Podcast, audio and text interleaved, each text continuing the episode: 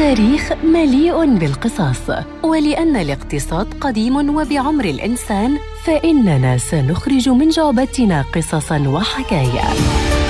لنرويها منذ نشأة الحضارة البشرية وصولاً إلى ما نحن عليه من ظروف اقتصادية.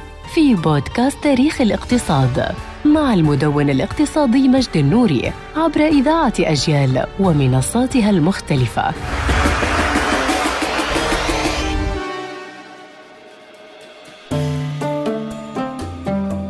أطلق على القرنين العشرين والحادي والعشرين. اسم عصر البلاستيك وهو ما يعكس تأثير هذه المادة على الاقتصاد والعالم بأسره ابتداء بشكله المعروف والمألوف إلى استخداماته المعقدة والدقيقة إنه البلاستيك الذي نراه في سياراتنا ومنازلنا بل وفي أدق أمورنا. سنراه إما أساسيا أو مساندا بل لقد وصل الأمر لأن يكون البلاستيك.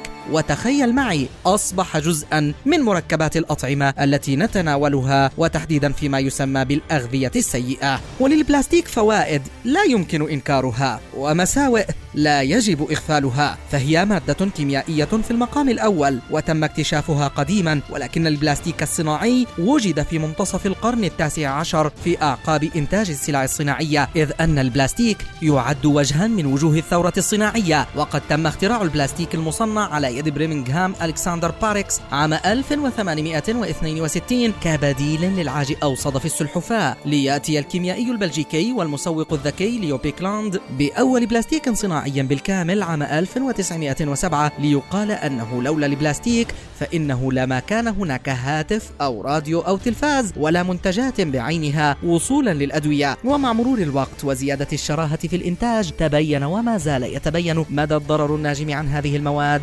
سواء أثناء إنتاجها أو حتى بعد الانتهاء من استخدامها. ولكن وكالعادة كيف لصناعة تزيد عن 600 مليار دولار أمريكي؟ أن تتوقف وهي تنتج إيرادات تفوق إيرادات النفط في بعض الأحيان.